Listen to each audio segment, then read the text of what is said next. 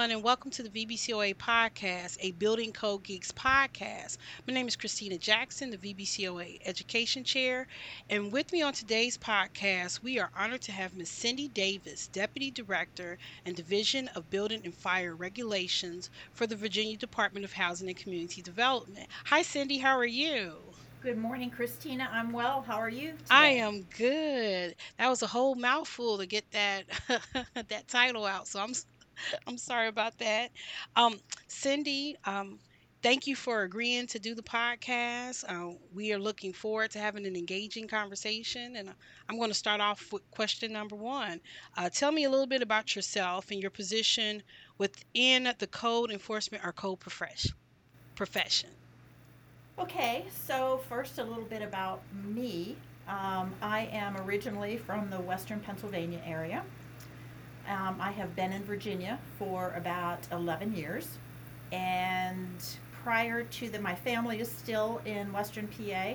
I have three sisters still there, loads of nieces and nephews. My daughter lives there with her two daughters, and I have a son actually outside of Phoenix, Arizona. So my son lives in Goodyear, and he and his wife have four little ones. So I'm a huge Steelers, Penguins, and Pirates fan. Okay. We're not going to hold that against you. Anybody wants a terrible towel, let me know.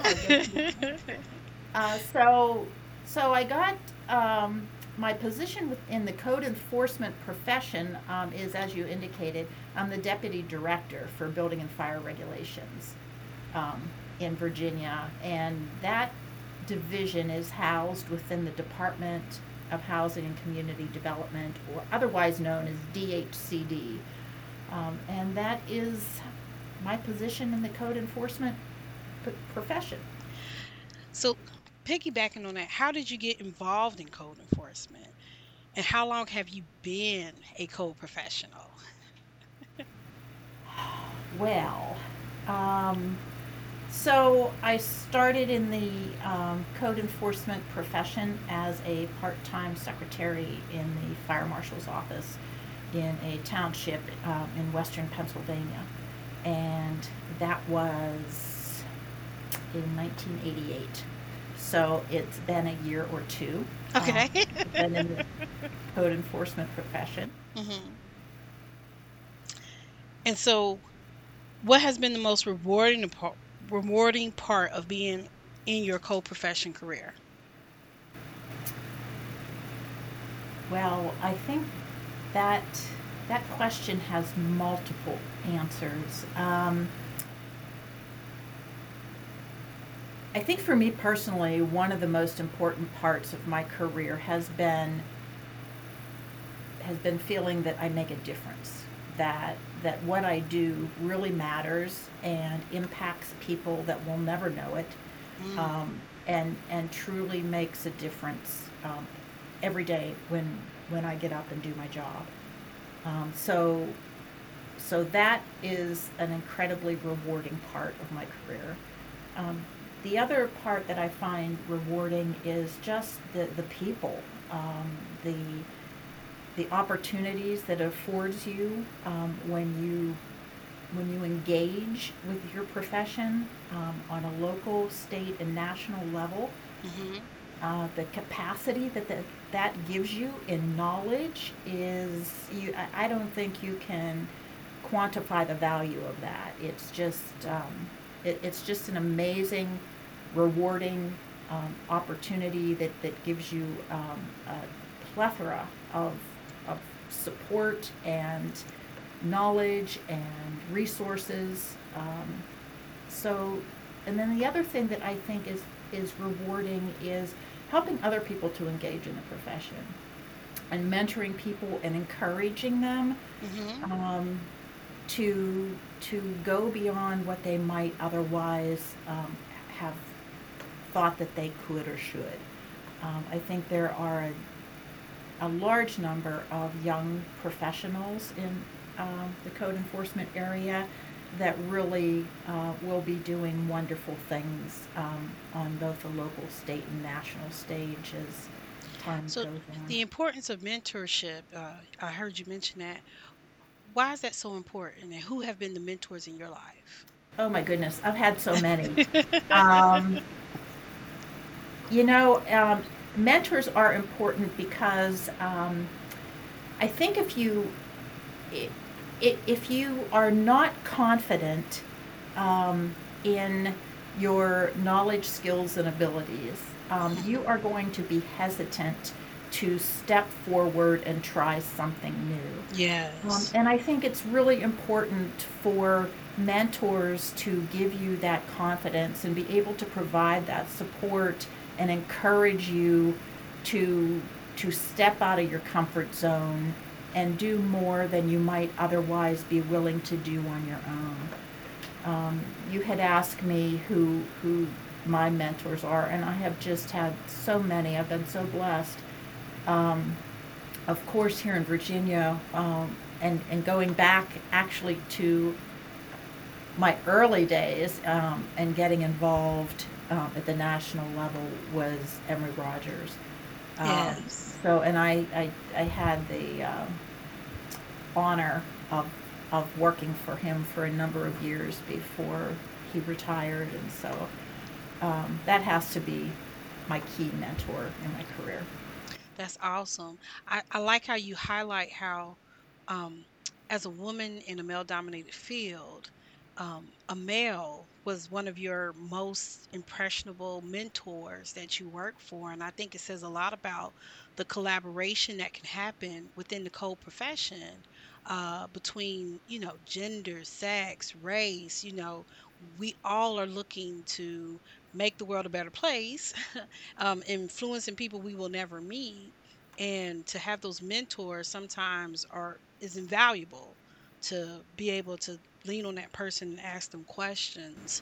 So it absolutely is. I agree with you 100%. And if it wouldn't have been for my male counterparts in this profession, I never would have been able to achieve and do the things that I did. There were no other women when I first started in this profession, so it would have been very difficult to find a female mentor. So again, because there were so many mentors willing to support me and encourage me in my career, it's been amazing. And I encourage everybody to seek out those mentors because they're important. So we talked about Mr. Rogers there for a minute. So how did you get in your current position, and can you tell listeners, what it is that you do? Okay. So I'll start with the second part of that first. Okay. So in my position as Deputy Director here at DHCD, within the realm of the Building and Fire Regulations Division, we do promulgate the Building Code, Fire Code, all the related construction codes, the off-site construction codes, including industrialized buildings, manufactured housing. We support two governor-appointed boards. One you know very well, which is the Technical Review Board. And the TRB hears appeals from local jurisdictions if a party is aggrieved by the decision at the local board. They can then appeal that to the state level, and the TRB makes that final decision or determination on either an interpretation, an application of the code, or whatever the appeal is about. The other governor-appointed board is the Manufactured Housing Board, and that board hears consumer complaints that have been filed against either a manufacturer or a dealer or installer of manufactured homes.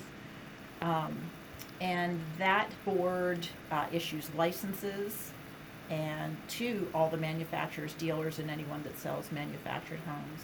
The other thing that we do is we oversee the amusement device regulations, which is another part of the regulatory process here at DHCD.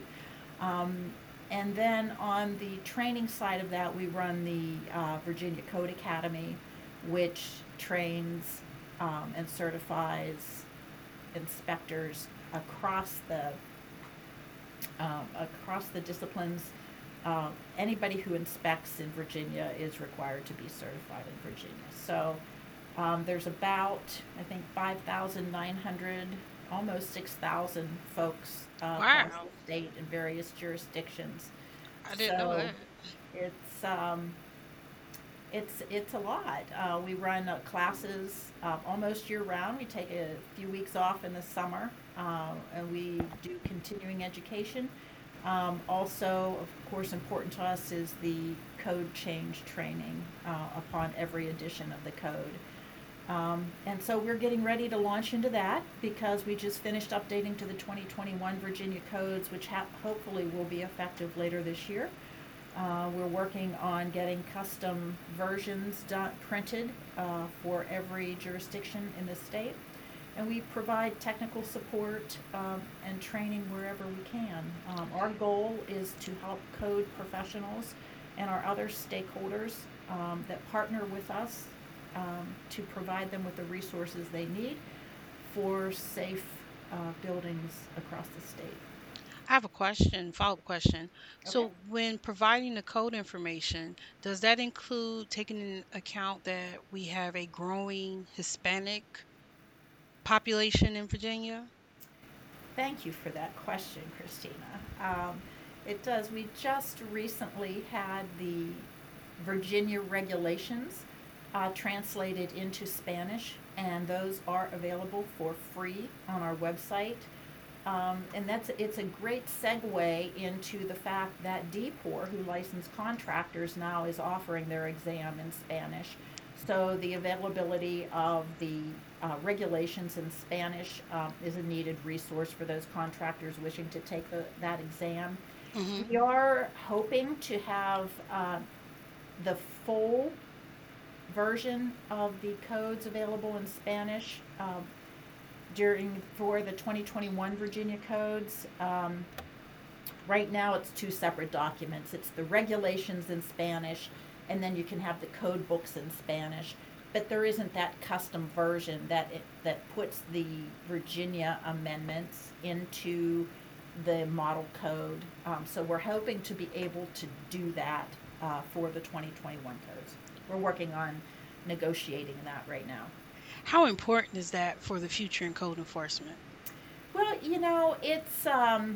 there's clearly a need, mm-hmm. And as the workforce expands, and there is more and more diversity in that workforce, mm-hmm. I think it's important that they are able to have access to the resources that they need to be able to do their jobs, know what the code is, and have that available.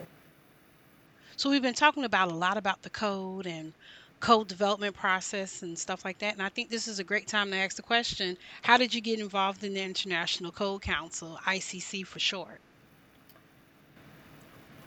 Well, I would say that my involvement in ICC actually goes back before ICC. Prior to ICC, there were three model codes in the U.S., BOCA, ICBO, yes. and CCI. So I had the honor of serving on the BOCA Board of Directors at the time, and I frequently like to say either the thing I am most proud of or the thing that most people hate is that I was part of dissolving BOCA International and creating ICC. Oh wow! So it was a Herculean event mm-hmm. to merge those three organizations of what had once been fierce competitors into mm-hmm. one organization to do the same thing. But fast forward 20 years after that happened, and I think you can see that it's been very successful, and that the organization is thriving, and that was the right thing to do. So that was the impetus for my involvement in ICC was way prior to that, when it was still part of BOCA International. So let's pause right there for a moment because as a teacher for the building codes, I always make mention that sometimes there are events that happen that leads to code changes. You know, like technology has come out, and we have to adopt and create new codes for things that we're seeing out in the field. Was there an event that led up to everybody saying, you know, these codes are just so isolated, they need to come together and be cohesive and be the model code what people use throughout the country? I don't know that there was a singular event, but I would say that there was an extreme amount of pressure from national stakeholders, including AIA, NAHB, BOMA, multifamily folks, to create one model code. The previous to that, each of those players, the industries, steel, concrete, whoever has an interest in new products, new technology developing, would have to attend code change hearings in three different areas for three different model codes. So it was a never-ending process for them. And then you have, you know, folks that would be designing on a national level for chains, national chains, having to design different codes depending on what part of the country they were in. And so it was a lot of pressure from everybody participating in all three organizations for those three organizations to pull themselves together and just create a single model code organization. That is awesome. I'm glad, you know, it all came together and we were able to create what we now know as ICC. And I love being a part of ICC in that process. I can only imagine the headache it was to try to code change in three different organizations. But what's the best thing about being a part of ICC, you would say, in your opinion? So, again, it sort of ties into one of the earlier questions that you answered. You know, one of the best things about being part of the ICC is just the capacity building, the opportunities that it provides, the professional development that it affords. I mean, it truly is an organization where you can define yourself as a professional. And I think that's something that isn't done nearly enough in the code enforcement community, is thinking of yourself as a professional, because it truly is a profession. And ICC gives you the opportunity to continue to expand that. And it also helps you to be able to create those networks of people who've been in the code profession, you know, like yourself, like myself, some others that, you know, have 20 plus years on their belt being in the code profession. So Cindy, tell us about your experience as the recent term as the ICC Board of Directors President and serving as the immediate ICC Board of Directors past president. So that position afforded me a number of opportunities that I would never otherwise have had, and maybe one of the most important in my mind is the ability to travel overseas to the Middle East to participate in the construction process over there, attend the ACI Innovation Conference in Dubai, to talk about 3D printing, to tour facilities that have amazing new technology that's not yet in the building code that needs to be evaluated for professional or for safety performance, to meet the fire testing laboratories in that part of the world, to talk to the concrete industry in that part of the world, and to really realize and wrap your mind around,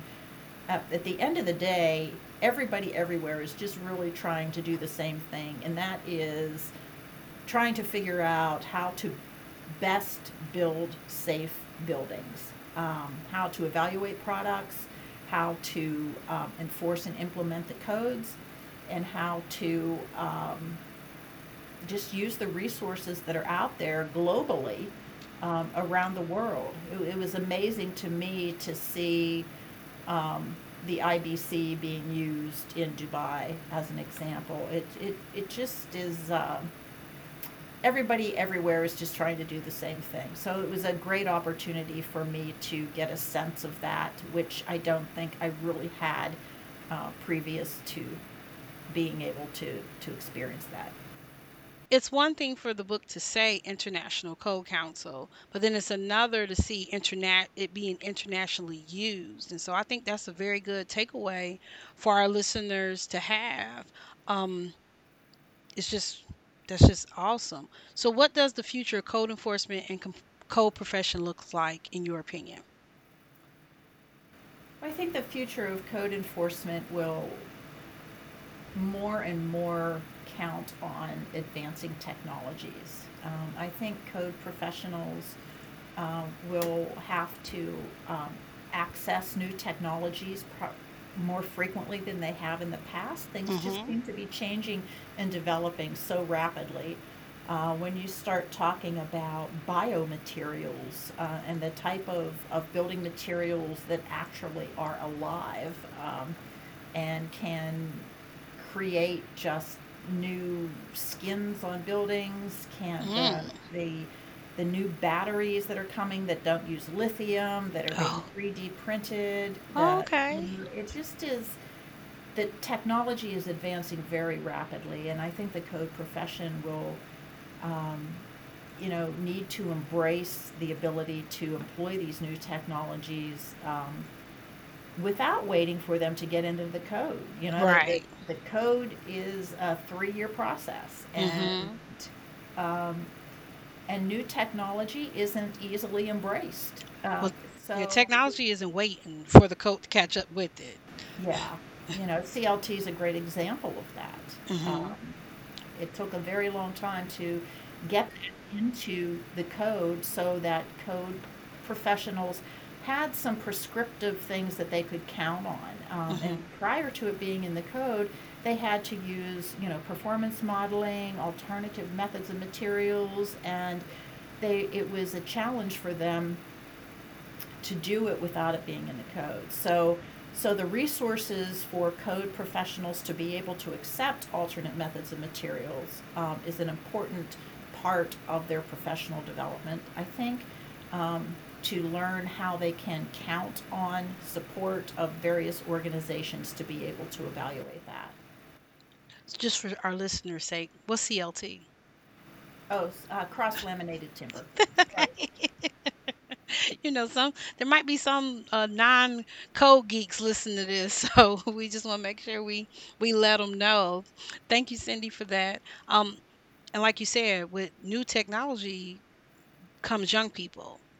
And young people sometimes have that excitement, that go-get-em attitude. What would be your advice for young people wanting to get involved in the code profession other than exploring alternate technology? Well, I think exactly what you just said, go get them. I think anybody that has any interest in the code profession should explore every resource available to them. We make a point in the Code Academy in the core classes, and core is a class that's required for every new hire in the state of Virginia that's in the code enforcement area, whether or not they have already passed the exam, whether or not they have just come from a construction background or an engineering background or an architectural background, or however they got into the profession. The core class is a requirement for everyone in Virginia. And what we emphasize in that core class is the resources available to every new person, to everyone interested in the code profession. We give them the applications and information on VFPA, on VBCOA, on VPMIA, on WICID. And for those of you listening that may not know what those are professional chapters of code enforcement professionals within the state of Virginia. It's the Virginia Building and Code Officials Association. the Virginia Plumbing Mechanical Inspectors Association, the Virginia Fire Prevention Association, and Women in Code Enforcement and Development. So those professional organizations are out there and they are ready to help you, support you, mentor you, train you. The resources are out there, so I would encourage every new person, young or old, that is new to the profession to seek out the resources available, not just ICC isn't the only one. I highly encourage everyone to get involved at the national level too, but certainly the local level resources are available for those maybe not yet ready to take that next step or just new to the profession. Those organizations, I forgot to mention the International Association of Electrical Inspectors, IAEI, and there's also the Virginia Elevator Safety Association, VESA. So whatever area of code enforcement you are looking to engage in, there is a professional organization out there ready and willing to help you. Wow, Cindy, thank you so much. I think it goes without saying, do you like your job? I love my job. I really do. I love my job. I feel blessed to be where I am in Virginia. I don't know that I mentioned when I came to Virginia just what a leader Virginia has always been. I mentioned coming from Pennsylvania, and I can tell you that Pennsylvania did not have a statewide code until 2003. Prior to that, it was a hodgepodge of no code. Some could have been on the code from the 70s. There's almost 3,000 jurisdictions in Pennsylvania.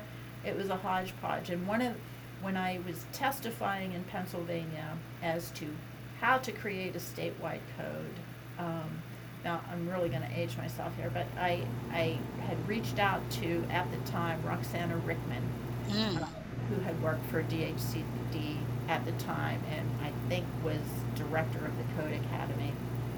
And I asked her for Virginia's regulations, and I took Virginia's regulations to Pennsylvania and said, this is how you do it. You That's do right. not need to reinvent the wheel.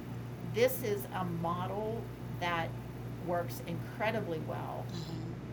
And there are a lot of Virginia aspects in the Virginia or the Pennsylvania statewide code. So it just, I had worked at the national level in the legacy organization and early with ICC with so many Virginians, including Emory and Steve Shapiro and Bill Dupler and Ron Clements, and it just, I had built a lot of relationships with a lot of people in Virginia and have always held them up to be a model of code development, as does the rest of the country. So to be able to be here in Virginia in the position that I am, I just am truly honored to be able to do that.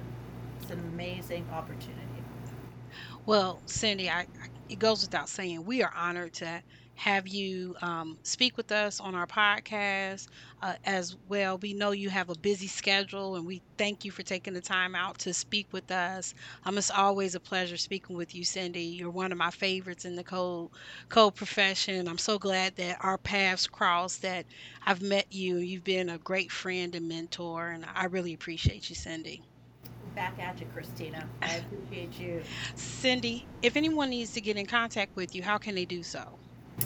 So they can get in contact with me by email, and the email for DHCD is pretty straightforward. It is just my first and last name, cindy.davis@dhcd.virginia.gov.